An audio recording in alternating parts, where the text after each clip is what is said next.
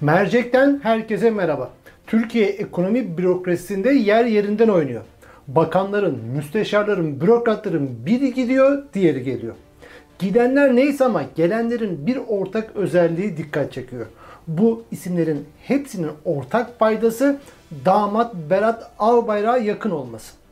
Ankara kulisleri ise Berat Albayrak'ın ekibinin ekonomi devraldığını konuşuyor. Peki bu ne anlama geliyor? Damat olaylı istifasının ardından geri mi dönüyor? Artık kabinede gölge bakan olduğu söylenebilir mi? Damat yazacağı kitap üzerinden kayınpederine diz mi çöktürdü? Bu gelen damadın ayak sesleri mi? İşte bu yayında bu sorulara mercek tutacağım. Erdoğan'ın ekonomi yönetimini yeniden damat Berat Albayrak'a bağlamasının perde arkasını anlatacağım. Evet, mercek başlıyor. Ankara kulisleri Berat Albayrak'ın ekibinin ekonomiyi devraldığını konuşuyor. Berat Albayrak'ın Kasım 2020'de istifa etmesinin ardından dikkat çeken görevden alma ve atamalar gerçekleşmişti. Önce Merkez Bankası Başkanı Ağbal'ın görevden alınarak yerine Şahap Kavcıoğlu atanmıştı. Sonra Ticaret Bakanı Pekcan'ın yerine Albayrak'a yakınlığıyla bilinen Mehmet Muş getirildi.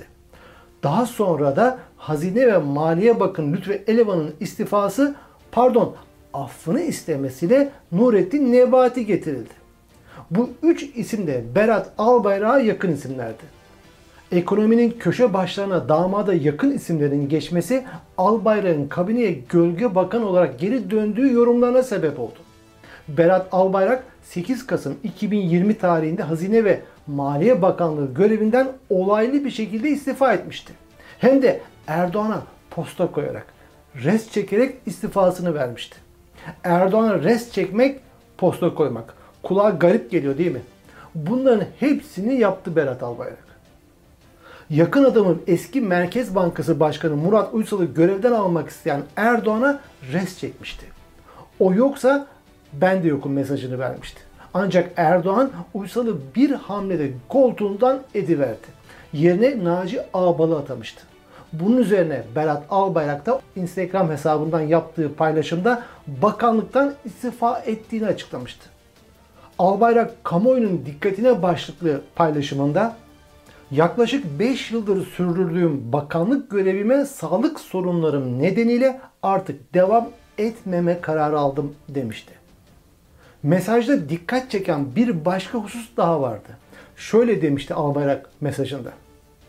Bundan sonraki süreçte artık zamanımı uzun yıllardır zorunluluktan ötürü ihmal ettiğim ve bana desteğini hiçbir zaman esirgemeyen annem, babam, eşim ve çocuklarıma ayıracağım. Annesine, babasına teşekkür ediyor ancak Erdoğan'ın adını zikretmiyordu. Erdoğan'a koyduğu tek posta bu değildi tabi Albayrak'ın. Erdoğan'ın onun yerine bakanlığa atadığı Lütfü Elvan'a devir teslim yapmamıştı. Yeni Bakan Lütfü Elvan Albayrak'ın sağlık sorunları nedeniyle devir teslim töreni yapmadığını ifade etmişti. Nasıl bir sağlık sorunuysa artık. Eski hazineden sorumlu Devlet Bakanı Ali Babacan, Berat Albayrak'ın devir teslim töreni yapmamasına dair şunları söylemişti. Devlette bir genel müdür, bir müsteşar, bir bakan yardımcısı değiştiğinde devir teslim olur. Bakan değişir, devir teslim olur. Kime güvenip de gelmiyor devir teslime? Hala arkam sağlam diyor. Babacan'ın Albayrak için kullandığı hala arkam sağlam ifadesi önemli. İyi de damat Albayrak neyine güvenip de kayınpederi Erdoğan'a posta koyuyordu. Berat Albayrak'ın elinde iki koz var. İlki ailevi. Yani son hesapta damat oluşu. Erdoğan'ın kızı Esra Albayrak'ın saadeti söz konusu. Bu ailevi bir konu olduğu için fazla açmaya gerek görmüyorum. Berat Albayrak'ın ikinci kozu ise bizzat faili, ortağı ve şahidi olduğu Erdoğan'ın birçok karanlık işlerini biliyor olması. Erdoğan'ın 17 Aralık soruşturması ile ilgili sıfırlama tapesini hatırlayın. Bilal babasına Berat'ın evinde de para olduğunu, onları da sıfırladıklarını anlatıyordu. Paraları sıfırlamak için Berat'ın aklına gelen yöntemden de bahsediyordu. Nereye koyalım? Ya belirleyeyim yerler oralara şey yapmıştım ben de. Evet. Beyazda da var. Onu söylüyorum işte. Ben, Sümeyye bana nereye götüreceğimi mi söyleyecek o? ya yapamam sen hadi şey yap. Şimdi şeyle Hasan abiyle falan bir araya geldik. Abim Berat amcam beraber. Hı. Ondan sonra e, bir şeyler e, düşünüyoruz.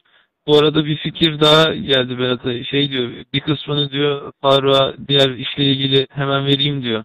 Öbür öbür paraları işlediği gibi işlesin zaten konuşmuştunuz önceden. Hı hı. E, onu yapalım mı? Yani ciddi bir miktarı o şekilde halledebiliriz. Olabilir.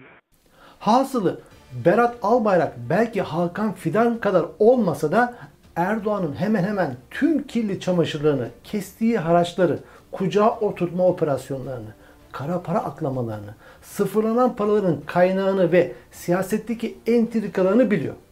Bunları anlatır mı? Hepsini yani bizzat faili ve ortağı olduğu suçları anlatmaz. Bile bile topuzun altına girmez. Ama gerek görürse Sedat Peker gibi çevresinden dolanarak Erdoğan'ın canını sıkabilir. Köşeye sıkıştırabilir. Burada Albayrak'ın sabah yazarı Rasim Ozan Kütahyalı üzerinden kayınpederine nasıl mesajlar verdiğini bir hatırlayalım. Kütahyalı Albayrak ilk istifa ettiğinde Erdoğan'a hitaben şu tweet'i atmıştı. Berat Albayrak çok zor olan yolu seçmişti. Popülizmi seçebilirdi. Arttırır, arttırır faizi, dolar ucuz olsun, bol bol ithalat olsun, sıcak parayla kafalar Leyla olsun. Albayrak Türkiye'nin üretim üssü olması için kellesini koydu. Bu istifayı lütfen kabul etmeyiniz Tayyip Bey. Lütfen. Berat istifa resti çekerken Erdoğan'dan geri adım beklediğini Kütahyalı üzerinden ifade etmişti. Rasim Özan Kütahyalı bu kez 10 Kasım 2021 tarihinde Berat Albayrak'la ilgili seri tweetler attı. Şöyle diyordu tweetlerinde. Sadık Albayrak çok önemli bir bomba bilgiyi daha ifade etti. Berat Albayrak şu an tüm bu süreci ve daha da fazlasını anlatan bir kitap kaleme alıyor. Bu kitabın yazımıyla meşgul durumda. Yani kısacası yer yerinden oynayacak bir Berat Albayrak kitabı geliyor. Berat Albayrak'ın bu olay yaratacak kitabının ismini kendisi de yazar olan Üstad Sadık Albayrak'a sordum. O konuda tüyo vermedi. Ama bana kalsa Berat Albayrak'ın daha önce kullandığı şu kavram çarpıcı bir kitaba da olurdu. At izi, it izi. Sadık Albayrak yüzünü kıbleye, sırtını dolara yaslayanlar diye bir kitlenin olduğunun ve bunların ilk günden beri Berat Albayrak'a düşmanlık yaptığının da özellikle altını çizdi. Yüzünü kıbleye, sırtını dolara yaslayanlar. Evet yüzünü kıbleye, sırtını dolara yaslayanlar. Baba Sadık Albayrak'ın anlatımına göre Berat Albayrak yer yerinden oynatacak bir kitap yazıyormuş. Kitabın adı da At izi, it izi olacakmış. Berat Albayrak kitabında yüzünü kıbleye, sırtını dolara yaslayanları anlatacakmış. Numan Kurtulmuş'un vakti zamanında Erdoğan için söylediği Harun gibi geldi, Karun gibi oldu mealindeki söz gibi. Erdoğan için bundan daha ala tehdit olur mu? Olmaz elbette. Yeni Bakan Nebati Albayrak 8 Kasım 2020'de istifa ettiğinde şu tweet'i atmıştı. Biz sizi çok seviyor, size inanıyor ve güveniyoruz Sayın Bakanım. 8 Ağustos 2021'de de Berat Albayrak'la Fatih'te baş başa yemek yemeleri ve neşeli sohbetleri objektiflere yansımıştı. Nebati'nin bakanlığa getirilmesi en çok sevinenlerden biri de Berat Albayrak'ın sözcüsü Rasim Ozan Kütahyalı oldu. Şu tweet'i attı Kütahyalı. Lütfü Elvan'ın yerine Hazine Bakanı Berat Albayrak'ın yardımcısı Nurettin Nebati oldu. Bu dönemde kamu bankaları uygun faize kredi vermek konusunda rahat olacaktır. Evet artık merceği bağlayıp Albayrak artık gölge bakanı olarak kabineye döndü diyebiliriz. Bütün yakın adamları ekonominin köşe başlarında. Bu noktaya gelinmesinde elindeki kozların rolü olmuş mudur? Büyük ihtimal. Peki damat Albayrak gölge bakanlıktan bakanlığa daha sonra ötesine yürür mü? Bu öyle kolay değil. En azından niyeti olduğunu biliyoruz. Bundan böyle kayınpeder ile arasındaki buzlar tamamen erir mi? Neden olmasın? Erdoğan arkası sağlam ve pisliklerini deşifre edebilecek olanlarla buzlarını çabucak eritiverir. Bu gelen damadın ayak sesleri diyebiliriz. Ama neyse bize ne? Devlet aile şirketi olmuş. Damat gelse ne olacak, gelmese ne olacak? Esas damadın kadim düşmanı Süslü Süleyman düşünsün.